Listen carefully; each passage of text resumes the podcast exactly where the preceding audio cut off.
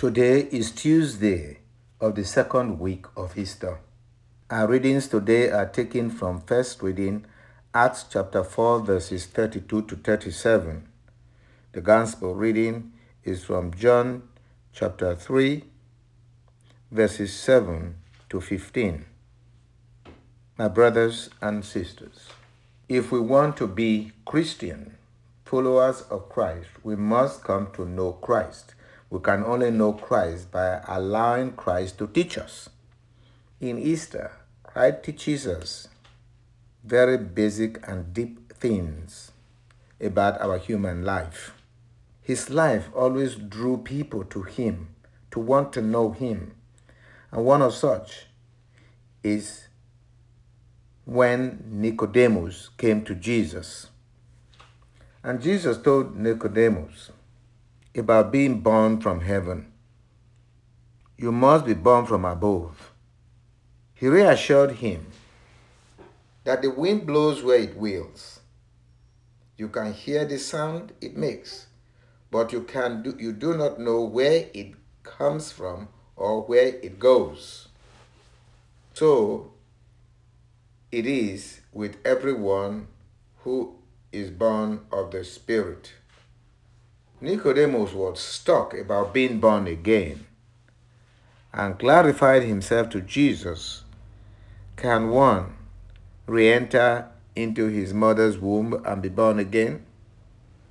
And Jesus now told him about faith in him. The wind knows where it's coming from and where it's going. But we who encounter the wind, unless we believe, cannot know where it's coming from and where, where it is going. So is the work of faith. Faith is essential in our lives. If we are going to be truly human, we talk about inspiration as if inspiration has genesis in one who is inspired. Inspiration is something we receive from outside of us for us. If we believe it in inspiration, it will make us useful as human beings. Jesus is the one who inspires us. He is the owner of the Spirit because he is from above. It is on Jesus to give his Spirit to us. That is what Jesus inculcated into Nicodemus and making him realize that without faith, he cannot even know what he knows. He said, If I tell you earthly things and you do not believe, how will you believe if I tell you about heavenly things? No one has gone up to heaven except the one who has come down from heaven, the Son of Man. And then he predicted how the Son of Man is going to impart knowledge and salvation on all.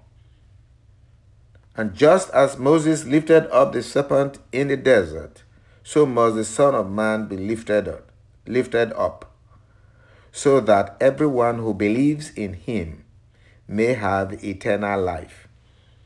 This some something this is not something for us to understand but to believe, because none of us has come from heaven except Jesus. Just as none of us is God, we did, did not create ourselves. Therefore, without our faith in God, we cannot even understand who we are. If we want to be Christian, we must wait on the Lord, enter into Christ as He said through baptism. And then he will give us his Holy Spirit through his uh, suffering, death, and resurrection. So that Christians are just like the wind in the world. We give life to the world. No one can understand us enough to destroy us. But without faith, we will be reduced to nothing. So anyone in the church who does not profess, profess faith will diminish in his importance. He will diminish to nothingness. But professing faith will be the living body of Christ to give life even in our suffering. Let us pray for the church, the body of Christ, in concert that consults Christ for every action she does because it's the body. Christ is our head. Without a head, we cannot even think. We cannot understand anything. We cannot make a difference in the world. But the church united with Christ is the solution to the problems of the world. The world cannot understand itself as to solve the problem. The church must announce this to the world so that we will not seek solution in vain by not believing in Christ. So must the Son of Man be lifted up, so that everyone who believes in him may have eternal life.